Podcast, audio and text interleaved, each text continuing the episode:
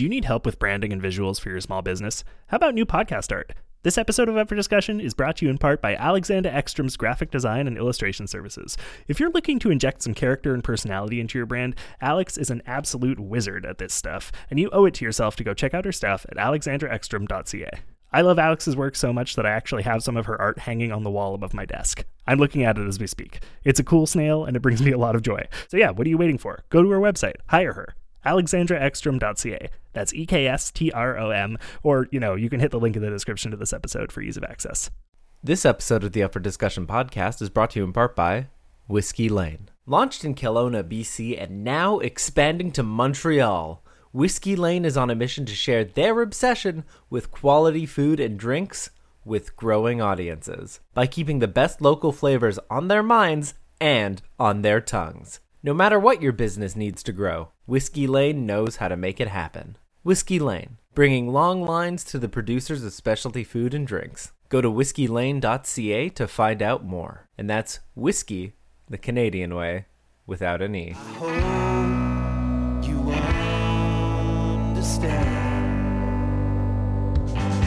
just takes a little time.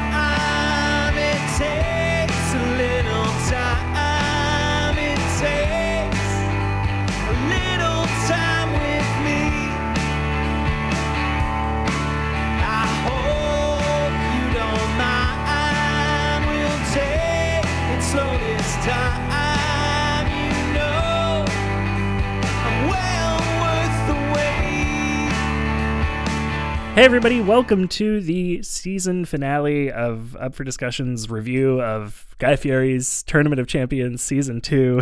This is the uh, finale episode, both of Tournament of Champions Season 2 and of our review series. Uh, I am Tom Zalatni, I'm Matt Cole. I introduced myself here. I remember how this show works. and we have a wonderful guest joining us again today uh, for the second time, Amanda McLaughlin. Um, Amanda, thanks for joining us again. You're quite welcome. I did take notes, by the way, as I listened to the last episode of your uh, UFD TOC2. Um, so I just wanted to, real quick, just respond to your previous podcast, which is uh, one, totally agree about the point total compared to Chopped. Like, I would love to know the difference in judging between this, where everybody is just writing down numbers, and Chopped, which includes like conversation and deliberation. Um, and I, I totally agree. I don't think that they give one shit about the use of the device. Like, this is not Iron Chef judging at all. Um, and and Nancy just says what she thinks is good, and if it's California, she thinks it's good, and if she if it's not, she doesn't. So I just I was like I was like yes, you got you got it right. Yes, I totally agree.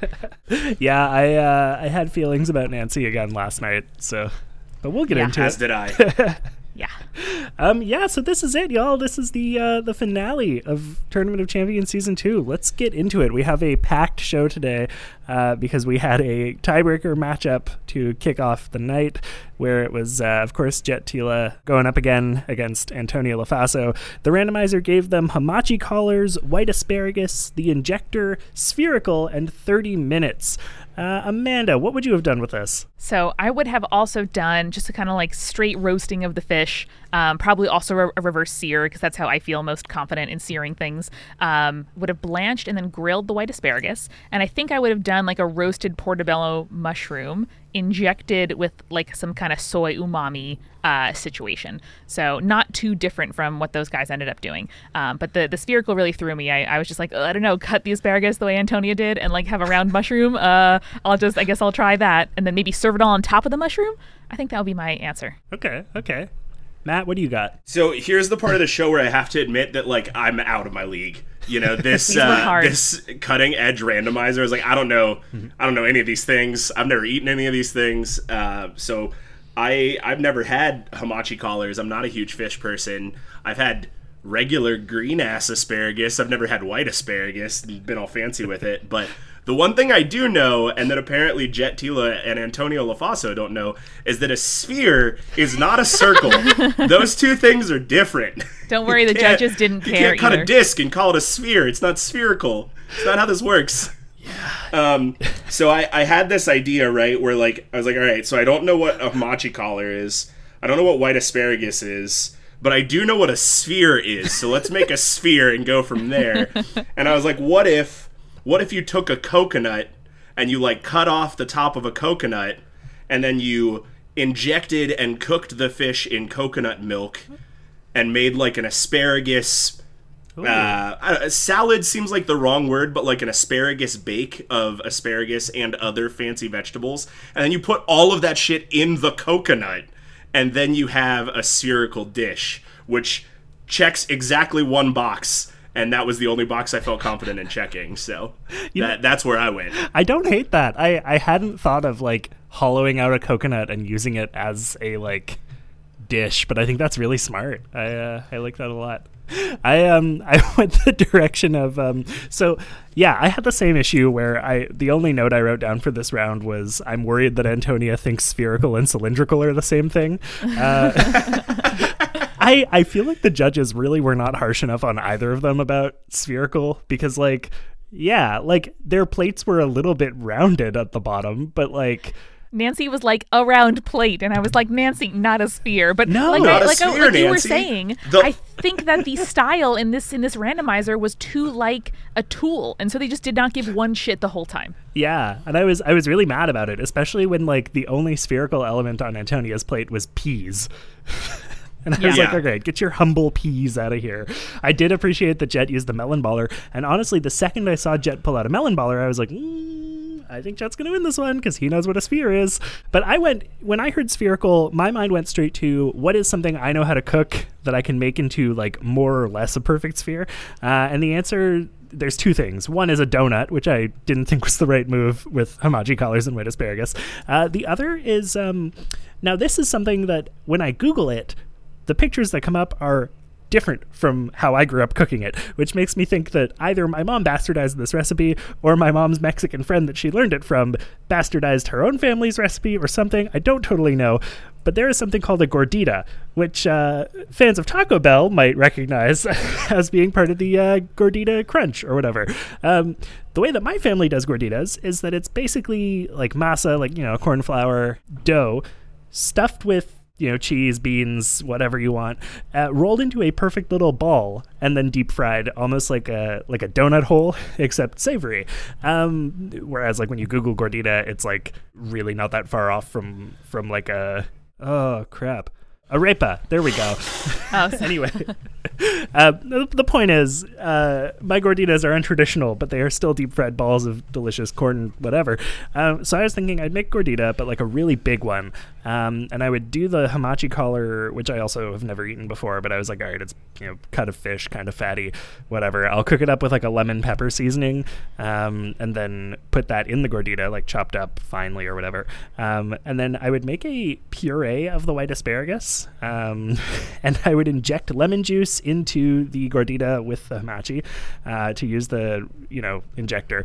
Um, and then i would top the gordita with that asparagus puree as like almost a little like gentle goopy blanket uh, and then i thought of putting salmon roe on top of it um, because roe is also it. you know spherical and i was like how can i make every element of this as spherical as possible or capers even would be really nice. ooh that's Capers better Capers is another good one. capers yeah. is better yeah yeah especially playing with the lemon pepper capers is a lot better i like that It strikes me that none of us went to like fish balls, you know, like a round crab cake or something. Yeah. I think hamachi is Yeah. too nice. Like I've never eaten it or heard of a collar as a cut of something, so I just didn't know. But I feel like that would have been a real gimme. I feel like it was a loss that they both just like fried the collar and put it on the plate. And I'm like, Yeah. what's the like you you don't have spherical. If the major if the protein in your dish is an enormous hunk of like what looks like bone, like I'm not going to get spherical from that no matter how many of the elements on your plate are small and round or, you know, cylindrical. I also would say like in the defense of Jet and Antonia, I don't think spherical is a style. I know. Spherical is I'm a so shape, mad at it. but that is not a style of cooking. I'm so mad. Like even if it were 15 years ago on Iron Chef and Wylie Dufresne was the judge, I'd be like, okay, that's not a style. Right, yeah. Like when the other styles we saw were frozen, smoked, and one ingredient three ways, like three three of those things are styles. Yeah. One Yeah. of them is a shape, and that shape is a sphere. And we didn't see many spheres on this episode. They could have even said liquid nitrogen and it would have been a lot better. You know, like if, if that was a, a tool they required, like you know how to Mm-hmm. use that. But I, I completely agree. Spherical is a look; it's not a style. Yeah. Yes. Now, if they had just changed the word style on the randomizer to adjective, I would have been totally fine with this. But Yeah, you know, yeah. Yeah. Yeah. Um, so, of course, we had Jet did his uh, very simple but elegant salt grilled hamachi collar with an agedashi tofu, and Antonia did a roasted hamachi collar with fennel puree, brown butter asparagus, and English peas. Nancy called the plate spherical. It was not spherical. Nancy doesn't know what a plate is, but Nancy does know how to dress like a mushroom. Yes, very true. So, one point difference, Jet one. Exciting. I'm not mad about it. It it it does ruin my bracket. Jet was the last person in my bracket, except for Darnell, who I, you know, didn't think was going to win. I thought he'd make it to the, to the finals, but I didn't think he was going to win. Um, but you know, I'm okay. I survived. This was the last matchup that I got wrong. So I only missed two. Wow. And it Pretty was this one and it was Darnell and Tiffany. So I was disappointed to start the episode. Not too disappointed because I was happy that Jet won. I was excited to see Jet move mm-hmm. forward. But I was disappointed that it was the second notch on my near perfect bracket.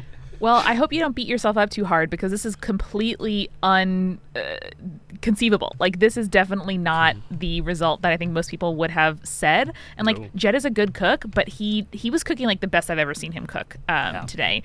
And he also revealed that he worked on a, a boat like as a deckhand for many years. And I was like, that's it. He does have big boat guy energy. Like that. That's exactly right. Yeah. Yeah, super does. learning that about Jet's backstory made me kind of turn around on him a little bit because I I have said before that like having once heard him say that he would be a cop if he wasn't a chef made me kind of like not like him that much but honestly like seeing the way that he seeing the way that he has really clearly respected the other chefs that he's been playing against in the past couple rounds seeing how genuinely thrilled he was for Antonia when they tied seeing how like humble he's been throughout this like Yeah. end of the series and then learning that he you know grew up like i it from what it sounds like to me when he said that he would be a cop if he wasn't a chef it was less about i like cops and more about that's the other thing i could have done with my life and Yeah, i think he's- that having chosen to become a chef instead speaks to his character so i've turned around also- on him a little bit He's also played for like military charities before, like uh, like service dogs for returning veterans. So I I definitely see that. Uh, hopefully, less of like I I endorse a police state, and more like these are jobs available to me, and this is the one I ended up in.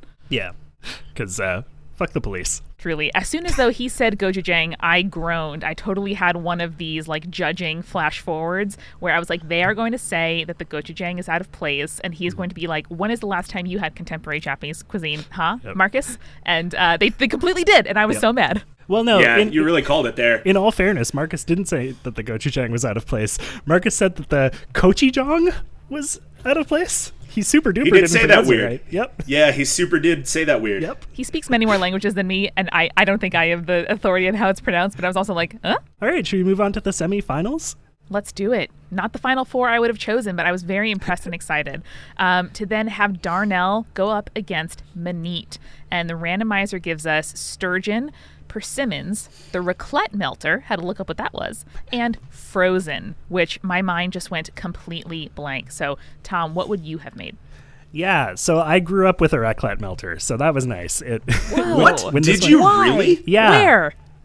So so the raclette like I did not recognize the raclette melter that they were using. It looked different from what we had growing up, but I had an image in my mind and I kind of understood like mechanically like I think they work pretty similarly. Um when I was growing up, we had a raclette that was basically a tabletop grill that had little warming tray kind of things that you could take out, put cheese and stuff inside of, pop them in. It's like a it's kind of halfway between fondue and Korean barbecue, you know?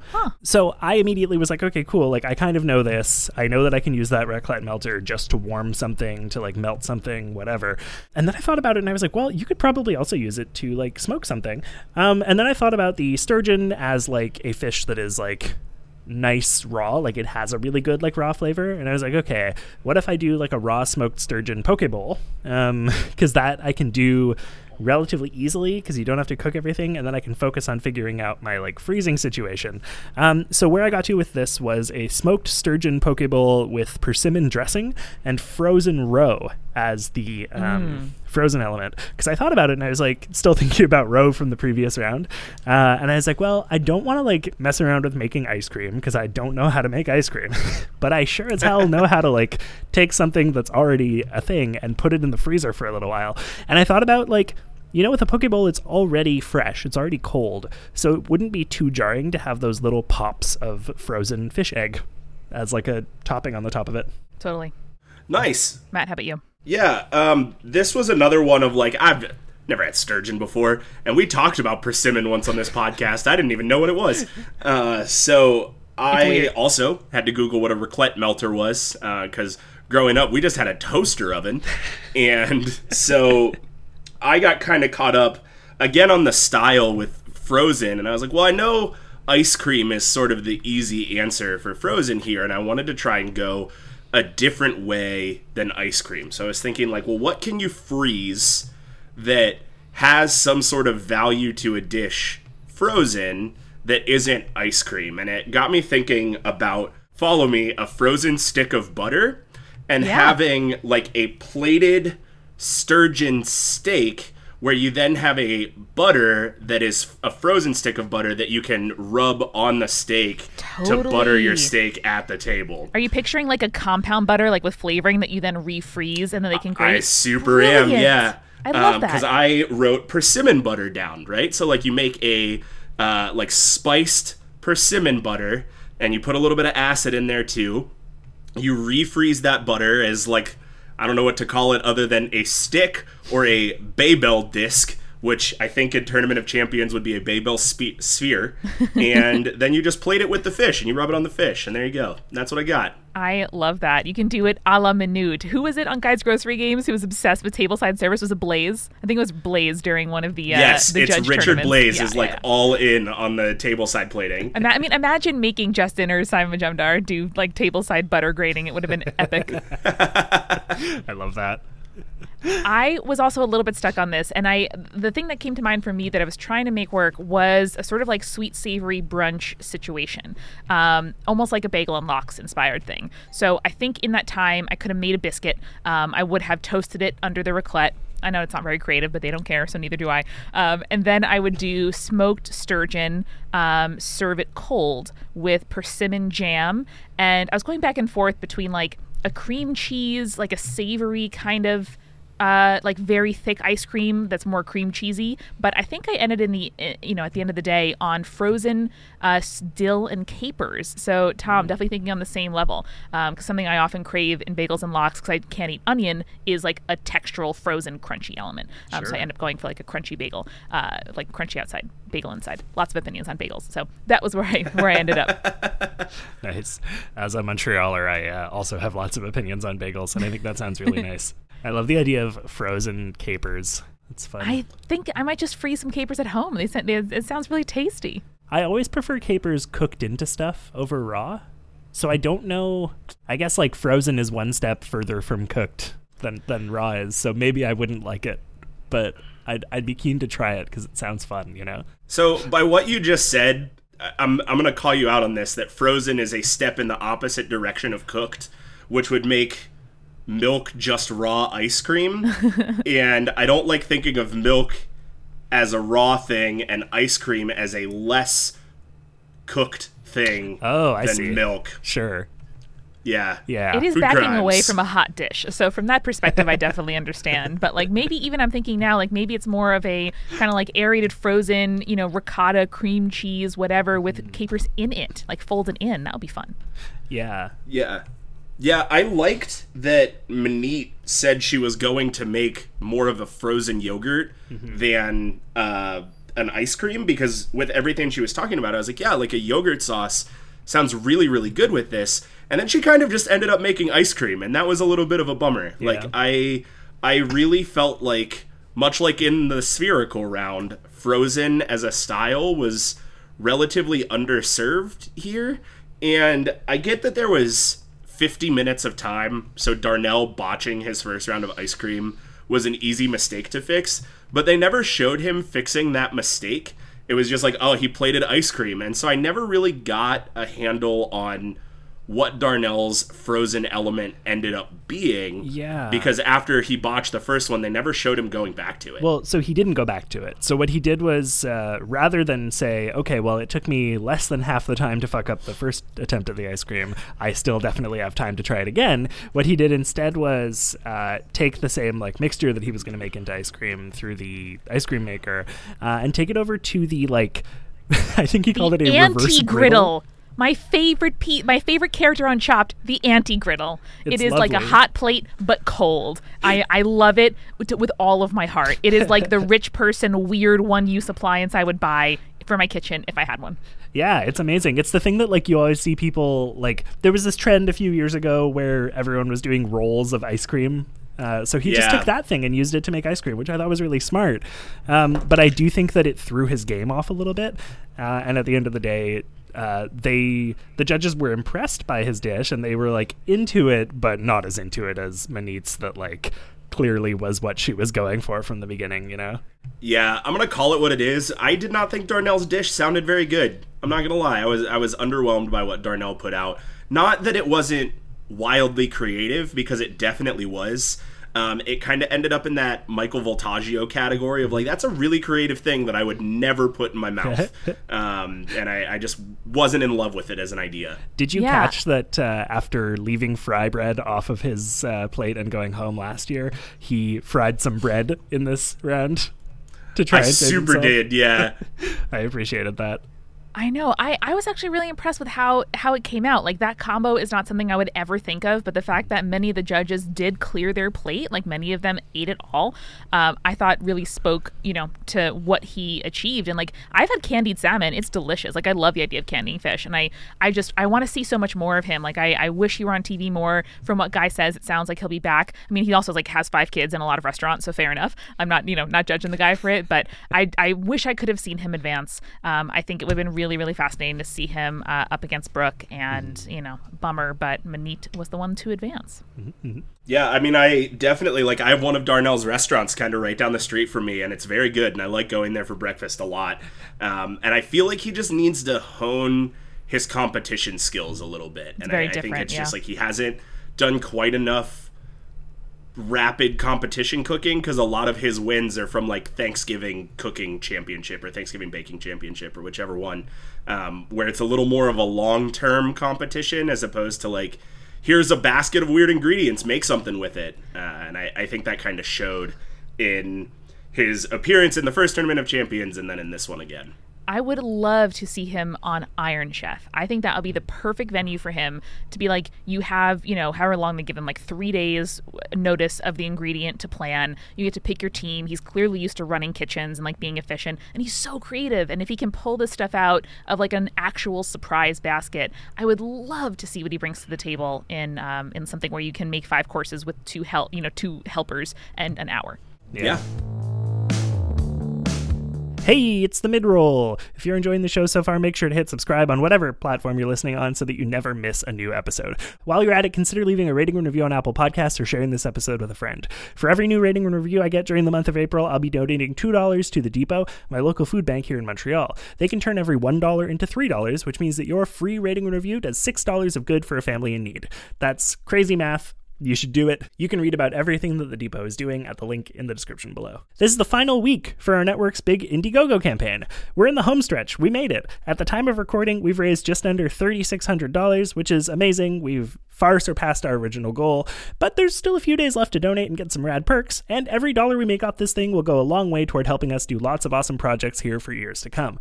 Right now, we're trying to hit a stretch goal of 3750 so that we can launch a summer internship program to train and pay someone in our community to learn the ins and outs of podcasting and to give them the tools they'll need to produce their own show going forward. Want to help us raise that last chunk of money? It's like less than $200 at this point. I think it's like 150 163, I think, if my math is right. You can help us raise that last $163. Go donate. There's some amazing perks available to donors, including guest spots on this very show. If you've got even a buck to spare, hit the Indiegogo link in the description of this episode and go donate. A lot of the perks that hadn't been claimed yet have been reduced to super low rates for the final week of the campaign, so you should definitely go check it out, even if you looked at it already before, to see if any of the new prices or any of the new perks grab your eye. Catch your eye? Get your attention? Are exciting for you, is the sentence. Anyway, fans of this show might like the $12 perk where you can request a bonus episode reviewing a local restaurant, which is a great way to, you know, support the restaurant industry in Montreal by kind of giving them some publicity. Um, you also might like the $50 perk where you can commission a feature length deep dive episode exploring the ins and outs of a food of your choice in like way greater detail than usual. Like I'm going to do research and like write a bunch of stuff. Um, or maybe you'll like the $35 perk where you can punish me by forcing me to watch a movie because I don't like watching movies. And then I'll have to like review it on here as a bonus episode, which is a little off brand for a food podcast. But you know what? Punishing me is not. Some food is punishment. and of course, if money is tight, which is super fair, we also have a really great referral contest going where you can get over $200 in perks just by getting your friends to donate on your behalf. So you can feel free to message me for info about that if you need help getting it set up. And remember that by the time this episode comes out, I think there's two, maybe three days left to donate. So if you are at all interested in claiming any of those perks, you're going to want to act like right now. You're going to want to do this as quickly as humanly possible at the Indiegogo link in the description of this episode. All right, let's get back to the show. All right, so uh, that takes us to Battle Three, which was Jet Tila for his thir- fourth fourth time in this competition. I don't know. Jet Tila cooked a lot, and Brooke Williamson, and the randomizer gave them alligator, lion's mane mushrooms, the ISI, smoked, and 50 minutes. So Amanda, I'm curious, what would you have made with this uh, randomizer? This is the one that kind of broke my brain. And I think what I would have done is a stew. I think, like Jet, I would just like tossed some stuff on the grill and started, you know, getting like smoky flavor. But I think I would go with like a smoked tomatoes, okra, mushrooms, um, make cornbread on the side with some uh, ISI'd smoked paprika butter, like a kind of very airy sort of whipped butter with a little bit of heat in it. Um, I don't know if you can successfully stew alligator for that long. I imagine some kind of pressure cooker and tenderizing uh, combo would be necessary, but that is the direction I would go, kind of like a gumbo presenting um, style of stew. Yeah, I I got stuck on this one. I have never had alligator. My understanding of alligator has always been that it's like a little bit chickeny but harder to cook. And so my brain went to, okay, I'm going to, you know, take a page from uh, from my usual playbook here and I'm going to pound the alligator into a, you know, super thin piece, bread it Yeah. and fry it and make Yeah. a schnitzel out of it. Um, Yeah. and I thought about it and I was like, okay, like I like when I think about non chicken or pork being breaded and fried, I think about country fried steak. And when I think about country fried steak, I think or chicken fried steak, chicken fried steak is what I mean. Can you call it Both of those things mean the same thing. Oh, okay, yes. cool, good. Uh, yeah, so I think about chicken fried steak, and I think about like a gravy on top of it, and I was like, okay, well, mushroom gravy is already a thing, so I'm going to make a lion's mane gravy to put over my alligator steak, and then uh, pipe it through the ISI, which uh, at first I was like, what the hell is an ISI? I have no idea, but it's a fancy whipped cream canister, whatever. Um, the smoked element, I really wasn't sure what I wanted to do with that, but you know, you can smoke anything. I would I would maybe just like put a little liquid smoke in the mushroom goop. I don't know. They don't care, neither should you. Yeah, exactly. That's it. Um, yeah, I wasn't feeling super inspired by this one. I just got overwhelmed and plowed through it. Right on. Uh, well, this was the only protein in this episode that I've actually eaten. Okay. Um, yeah, I've had alligator and I like alligator, and it is exactly that. It's just like tough chicken. Uh, it's tough chicken, but the most flavor- flavorful parts of alligator are like the least flavorful parts of chicken. Um, as opposed to like where chicken, you know, your your breast is like kind of flavorful, but not a lot, and your legs have a little bit more flavor to them. Um, your dark meat in alligator has about as much flavor as like your light meat in chicken. Um, but Tom, I went the exact same way that you did. Uh, I would have beat the crap out of that thing, breaded, fried it. I would have made tenders. Like we haven't seen enough tenders on Food Network. Yes. Uh, bring make make tendies great again. Uh, that's a thing that I said on the internet. But I also thought about uh, like a mushroom gravy, but I wanted to do mashed potatoes with those tenders too. So like I would have done tenders. I would have done like a lion's mane mushroom mash. Uh, and then I would have done an ISI gravy Okay. over the whole thing. Uh, and then the big kicker was that I would have done a spicy alligator. Um, so I probably would have marinated it for a while the way that Brooke did, and then made like a smoky chipotle sauce to go over top of it. Nice. Um, which I, I think would have been really good and exactly the kind of food that I like to eat. Um, but this was the one randomizer that I was like, oh my god, things I know. Look at that. What do you know? I'm not picturing alligator like uh, chicken nuggies, like little little popper chicken nuggies. I would eat it. Yeah. Yeah, sure. Especially if they were the ones that are in the shapes of little alligators, like alligators as alligators. Perfect. so I thought that it was really interesting the direction that Jet and Brooke both went because Jet went for a mole, which was like a weird call and kind of a last minute pivot. And then Brooke went with, I think, the most elegant cooking of alligator that I've ever seen. Like I've never Yes. had alligator that isn't fried or in a burger of some sort. Like this is the only ways I've ever had alligator in my Right. life. Uh, and so to see like a, I think she called it a pan roasted alligator tail over a lion's mane mushroom cream sauce. It's like what a fancy way to cook bayou food. Yeah. I was um I was a little thrown by the choice to use farro in uh Pharaoh, Faro. Uh, both. Uh, I've heard both. because in my experience, like that's not good. Like as they were, as she was, as she was Um, explaining what she was going to do with the dish, and she was like, "Yeah, so I'm gonna, you know, cook this farro down with some like smoked slab bacon." I turned to Teffer and I was like, "She's using farro," and Teffer said, "Does she? Does she want to lose?" But you know, to her credit, she won by seven points. So clearly, If you're farro cooking for Nancy was, uh, Silverton, you know, yeah. Nancy Silverton loves an heirloom grain. I Yeah. hear. It's true. Yeah, I thought that um, it, it was not surprising who won, especially when they called Jet's alligator like tough and dry. That really didn't surprise me. Um, but I was a little bit surprised that they didn't give him more credit for going in the mole direction because I thought it was such a creative thing to do with alligator. And I feel like, you know, not necessarily saying that he should have won in that matchup, but I'm surprised that he got as low a score as he did. I thought it was a little a little less than what he deserved. I think that the issue that he faced with the mole was that he didn't put enough of the sauce itself on the plate, right? Because they were saying, you know, the alligator was dry and tough, and having more mole on it would have just like fixed that problem. So, like, it's one thing, like, yeah, it was creative to use mole, but like, he didn't execute the mole well, right? And like, I think that if we had been watching, you know, I think if we'd been watching Bobby Flay decide to make alligator mole, he would have knocked it out of the park because Bobby Yeah. Flay knows mole. But Jet really, like, I think in a moment of panic decided to do something out of his comfort zone. And like, as soon as he said that, I was like, Jet's gonna go home. Like, Jet is someone who he's like classically trained in French and I think it was French and Japanese or French and Thai? French and Thai. Well, I know he he is Thai, but I think he said he like studied in Japan. But either way, he's like oh, Okay. he's like two schools of classically trained chef. Neither of them is you know Latin American food. So as soon as he Yeah. said that, I was like, oh Jet, no, baby, baby, no, no, no, no, no, no.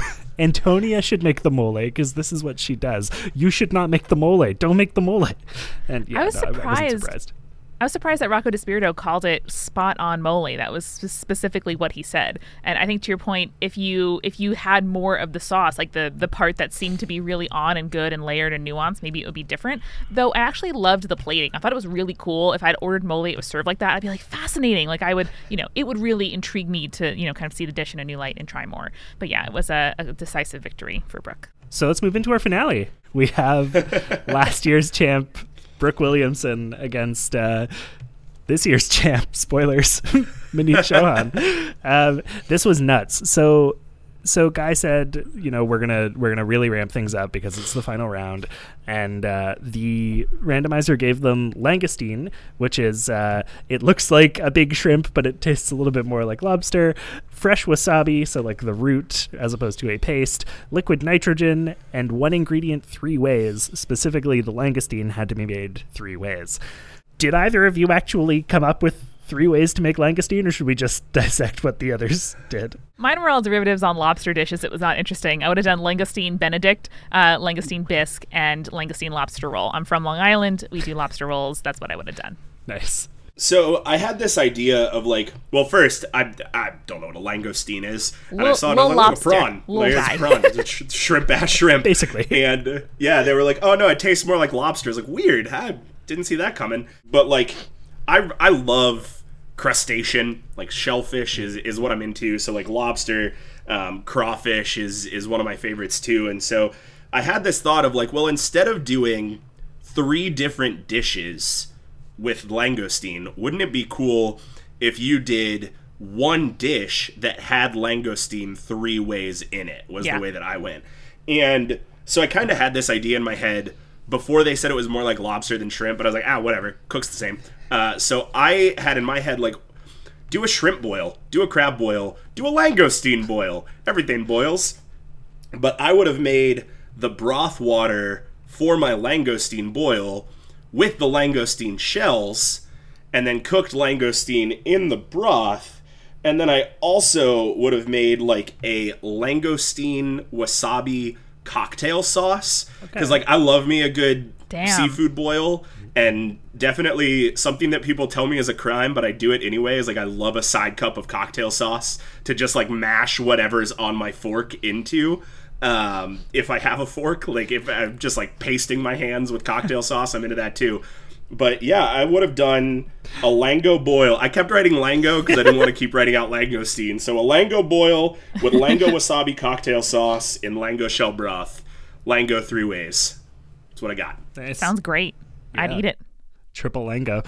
Yeah, I similarly like took the approach of like, what if I could, you know, make all three of them kind of fit into one dish. Uh, and my mind went straight to Japanese food that I don't have a ton of experience making, but certainly have a ton of experience eating.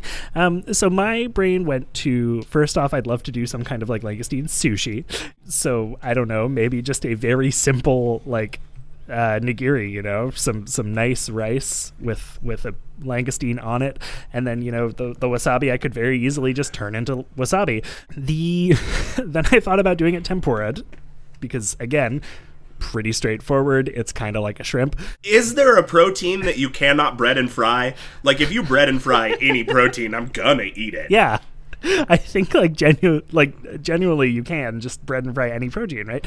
Um, the third one was where I got a little bit stuck and also kind of went in the direction of like, okay, well, like maybe I should just like smash this up and turn it into some kind of goop, which I think was it Brooke who turned it. Yeah, Brooke turned it into a hollandaise sauce. Almost, Brooke turned it into a broken hollandaise sauce, and that's why she lost. But the idea of turning the langoustine into some kind of sauce did occur to me, and I thought about like, okay, like maybe plate this up with a nice like langoustine miso soup. Um, so like blend the langoustine with miso and cook that down into some kind of soup. I don't know. Um, I really had a lot of trouble with this one. Uh, the other thing that I did think about, though, is that I would love to, when I'm faced with doing langoustine three ways, my brain immediately goes, wouldn't it also be fun to have mangosteen on the plate? Uh, which is like a tropical fruit that kind of tastes like lychee and all the other tropical fruits combined into one, and it's sort of got a weird texture.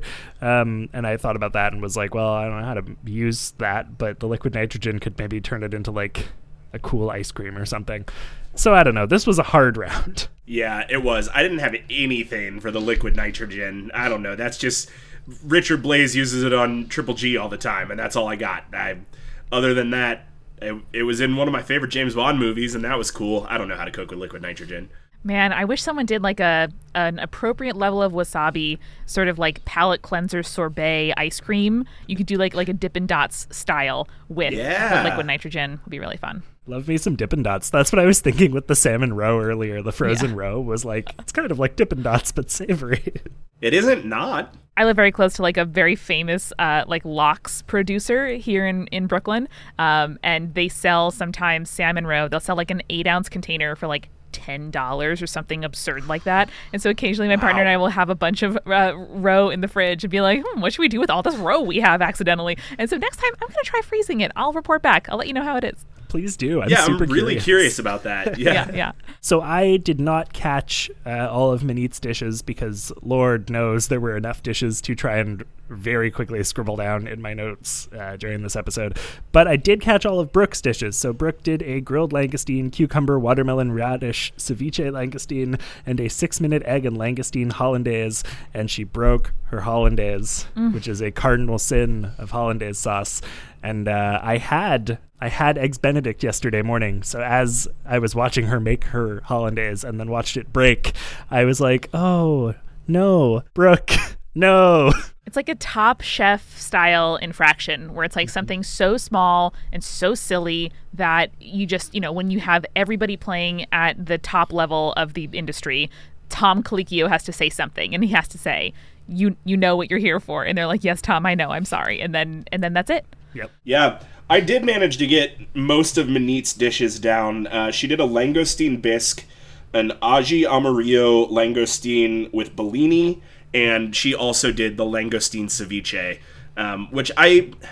Okay, so like, let me call it what it is. I don't like ceviche to begin with. It's not something that I enjoy.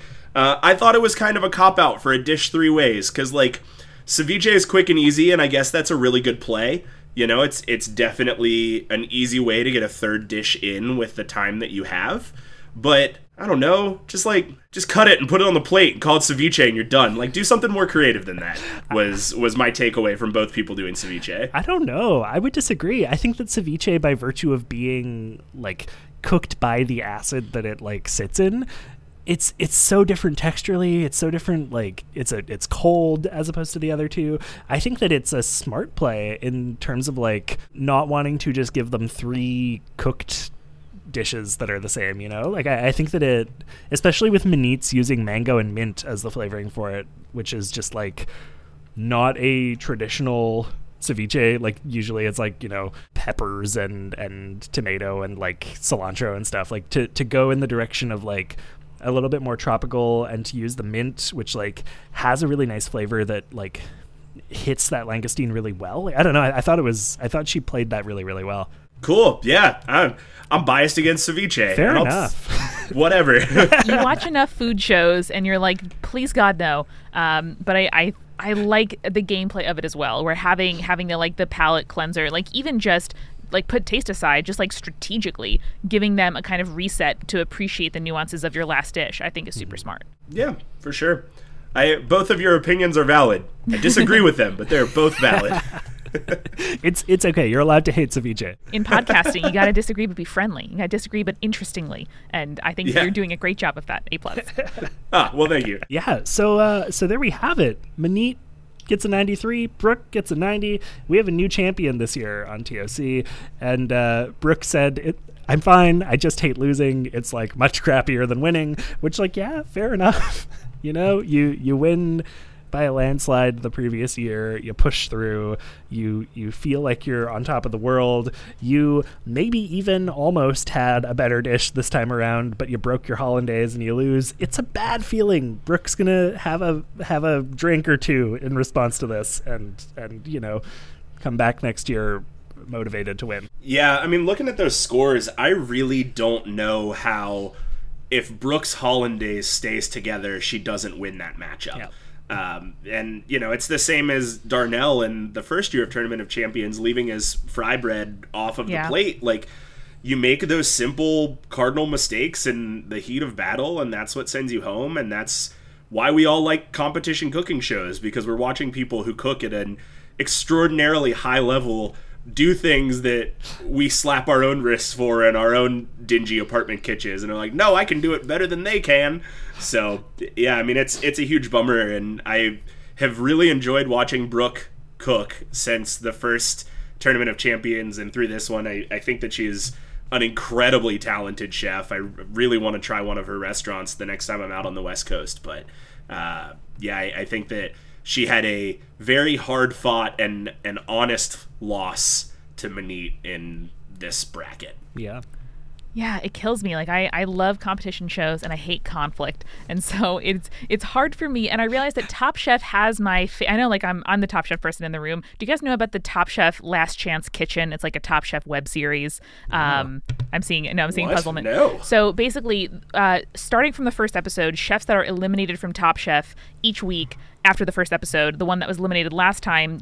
Ch- uh, cooks against the one that was eliminated this time. Tom Colicchio goes in, tastes both of their dishes. It's like 20 minutes or something, very speedy, very similar to like a quick fire. And then whoever wins advances. And at some point during the season that the producers choose, whether it's like ep- after episode seven, after Restaurant Wars, sometimes I think the last, the latest one was uh, was Kristen's season, and she came in like with only two people left, and she was the third, and then she won.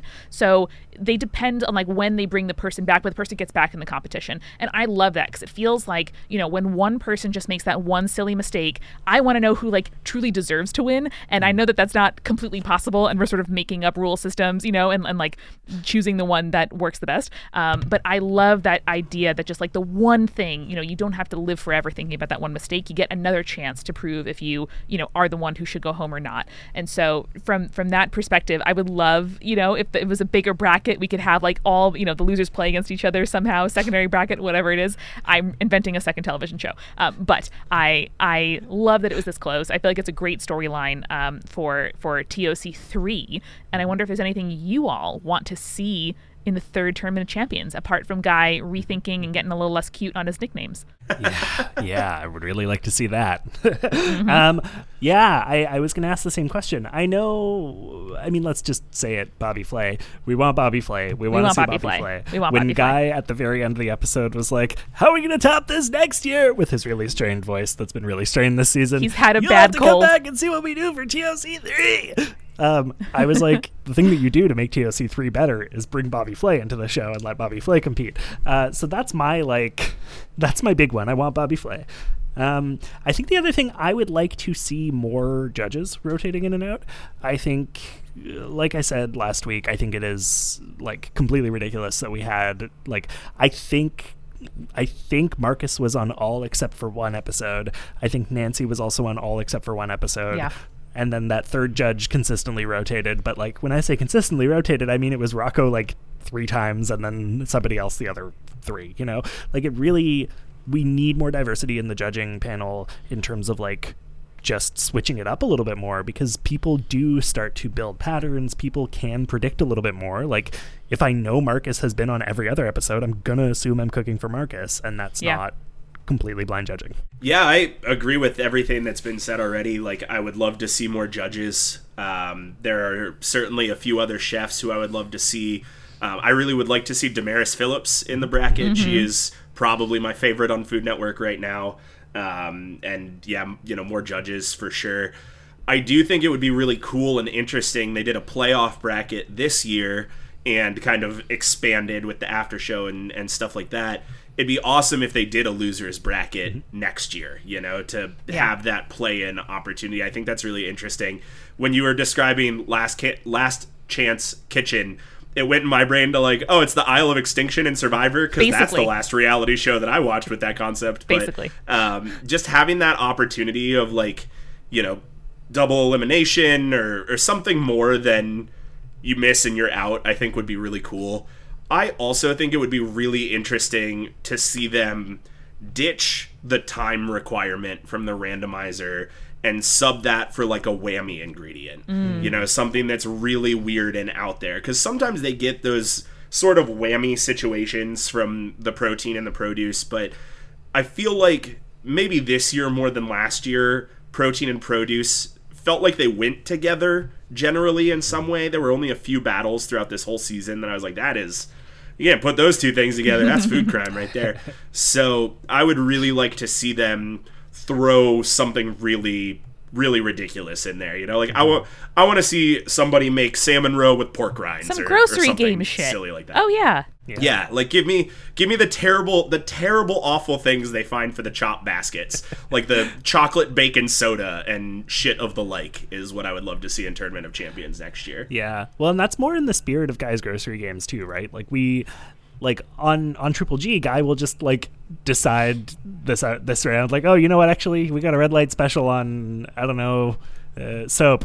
Put it in your dish." And then you got to go put soap in your dish and you got to figure out how to make it work. And I think like having yeah, replacing the time element and just having a fixed time for every match, like it's always 45 minutes done it's a little easier on people in terms of the time sometimes it's still going to be hard like i someone was saying i think maybe I think Alex Guarnaschelli was saying on some podcast I listened to recently that like when you see people coming down to the wire at the last second every single round of every single cooking show, that's real. That's not something that the producers add in. It's genuinely no matter how much time you have, you're always going to be play like plating at the last like 10 seconds. And so like I think yeah, like having a fixed time is not going to change that, you know? I love that. I love whammy ingredients. That's really smart. Yeah, and just like watching this finale where Jet and Antonia's rematch was at 30 minutes, but everybody else was at 50. Mm-hmm. I was like, I don't I don't really care how much time they have. Mm-hmm. It really doesn't matter to me. Yeah. And like you said, whether it's 35 minutes or 50 minutes, they're always going to play it to the buzzer. Mm-hmm. So what's it matter when that buzzer hits? They're going to hustle the same either way. Yeah. And it's just kind of think it's a waste of a wheel on the randomizer. Yeah, the that the thing that makes me go to Chopped is like how can they make something passable and maybe pretty good out of this in like extreme circumstances. But the thing I love about this is that you get to see people at the top of their game, same as Iron Chef. Like they have not all the resources in the world, but they have enough that the focus can be on their their strategy and their thinking and their execution. Um, and that is what I think is is the best between these guys. Like I don't want to see anybody going home for you know a broken sauce they couldn't fix in five minutes or a fry bread left off the plate. Um, so I think that would be really great. I was also thinking I'm trying to um, brainstorm categories that we haven't seen sort of randomized or played with before, and I realized that a lot of the time on Chopped, people will will pick like ridiculously bad plates for the dish that they have, and I think it'd be really cool to have a plating category and for them to randomize the be kind of plate you have to use. Yeah, like the wooden slab, you know, the sort of like um, I would call it like a Seder plate style, but like a big plate with like eight different little you know uh, bowls on it. Um, Yeah. I'm trying to think what else, like like a, a very shallow bowl, that little tiny bowl you couldn't fit like a baby's fist in, um, but it's like very big. So that that would be really interesting to me. Ah, I like that a lot. Yeah.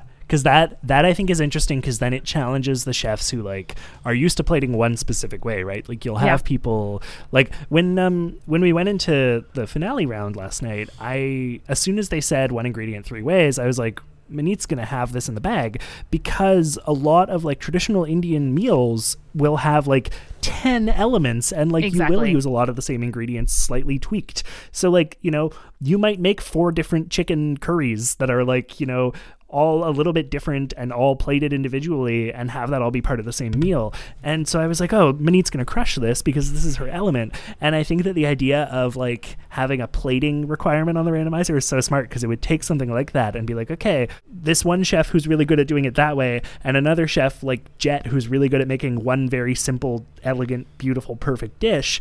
Both of you are now going to have to, you know, serve up your dish like on a three-tiered like platter figure it out make it look good and like yeah no that's so smart i like that a lot Yeah, I you. think that'd be really awesome.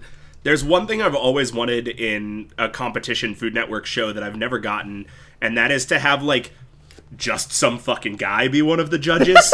like I think that it would be really hilarious to like, you know, you have these three chef, food critic, like really refined palate folks, and then they take the fourth plate and give it to somebody in the audience and are like, you get 20 points, give them how you want.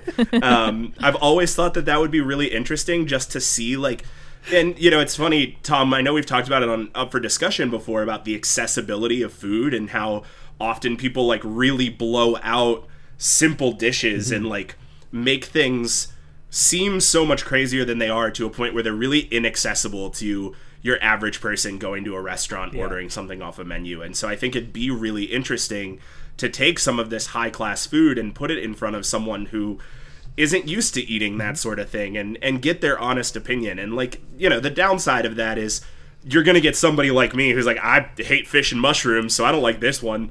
Uh, and that's the downside of that for sure. And I guess you have to weight that in some way. But just to have that, like, the the you know the audience insert mm-hmm. the everyday person give their opinion Yeah. i think would be really interesting and also really level set some of these competitors who view themselves as such a high class like i make high quality high class food. Like I, we talked about marc murphy a couple of weeks ago where like there is no bringing marc murphy down below his level Yeah, you know, exactly. he cooks at a five star level and he has no interest in doing anything else. He's like twenty six dollar plates and above. Yeah, absolutely. that man does not go out for less than three dollar signs. And so like I would love to see Marc Murphy cook a plate and then give it to like some college kid who's been eating ramen for 10 months and Yeah. have him be like, this is terrible. Like, I hate everything on this plate just to see what happens. Why don't we just let Ryder Fieri judge from now on?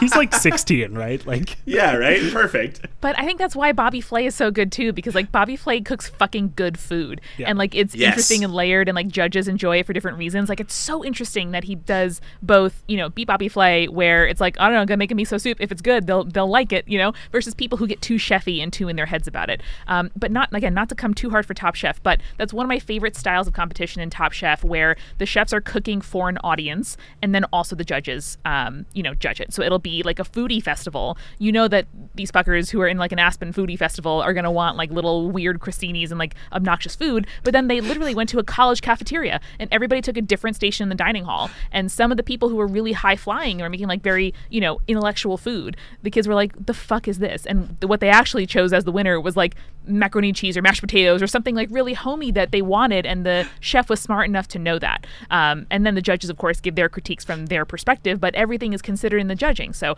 I totally agree. That'd be so much fun. I, I hope that they could do, yeah, like in a food truck, you know, or, or at a festival or when there's more people allowed to be in, in places. I think that would be such a fun way. Like, I have no idea what Antonia would cook for a lot of people, you know? yeah. Right. Yeah.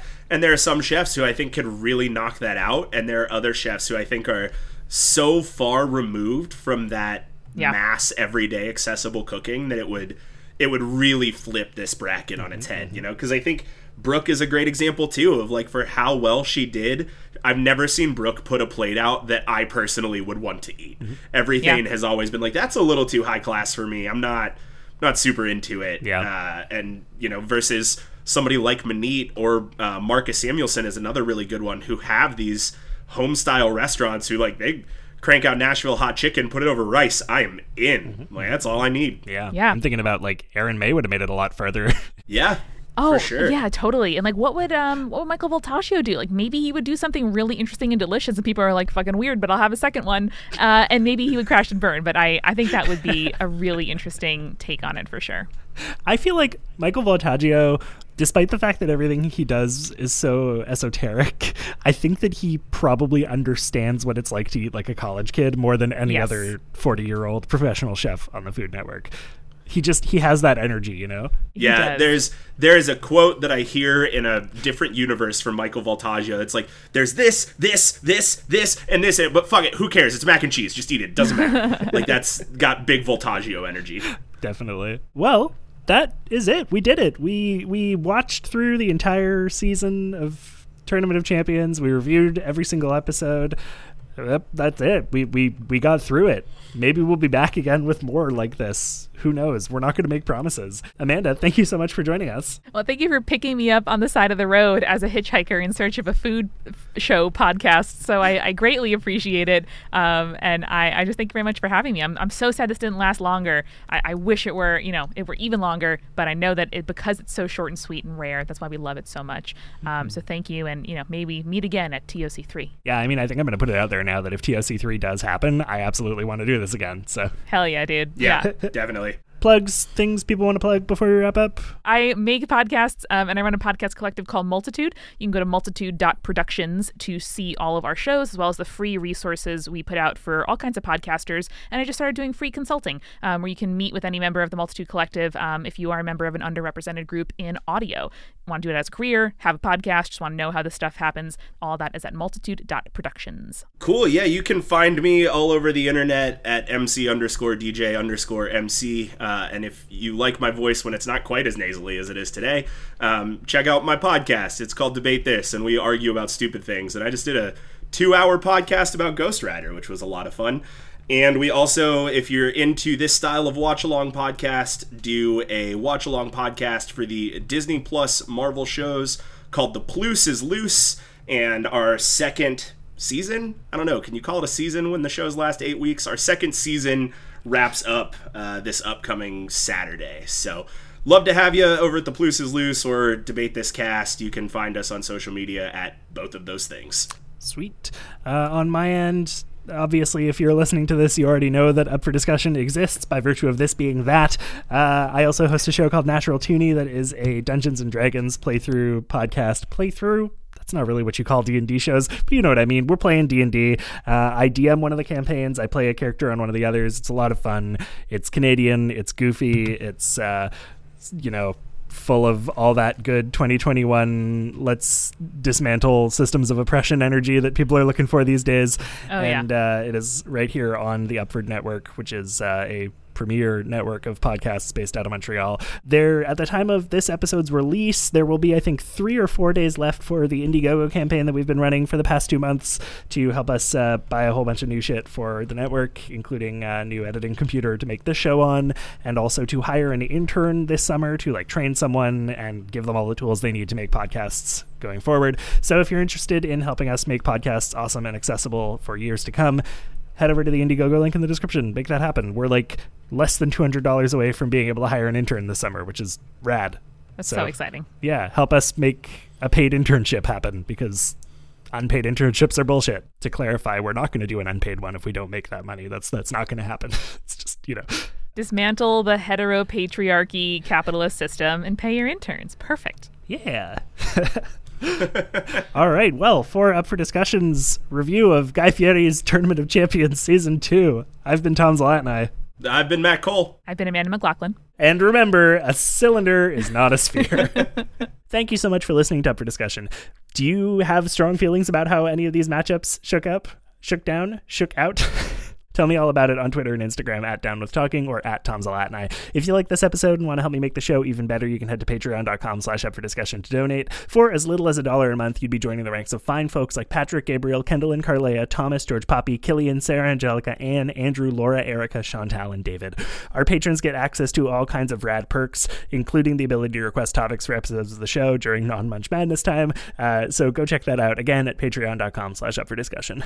We also have merch, and you can hit the merch link in the description of this episode to get all sorts of great stuff from our lovely friends over at TeePublic. And of course, you can support the show for free by leaving a rating and review on your podcatcher of choice and by sharing this episode with a friend. Our theme music is by Zach Ingles. Our cover art is by David Flam. You can find links for both of them in the description. Last but not least, the show is produced and edited by me, Tom Zalatni, as part of the Upford Network. You can find out about all the great shows on our network at upfordnetwork.com. You understand. It just takes a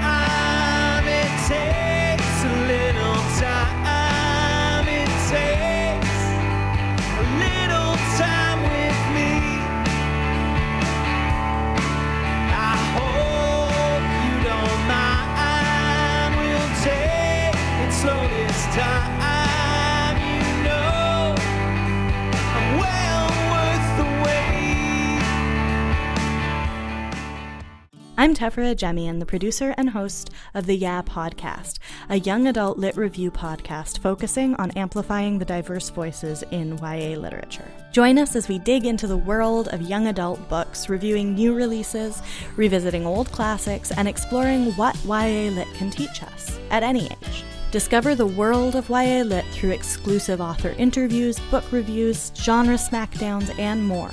The Yeah Podcast, available through the Upford Network on Apple Podcasts, Spotify, Stitcher, SoundCloud, and wherever else you find your podcasts. This is our book club, and you're invited. Yeah!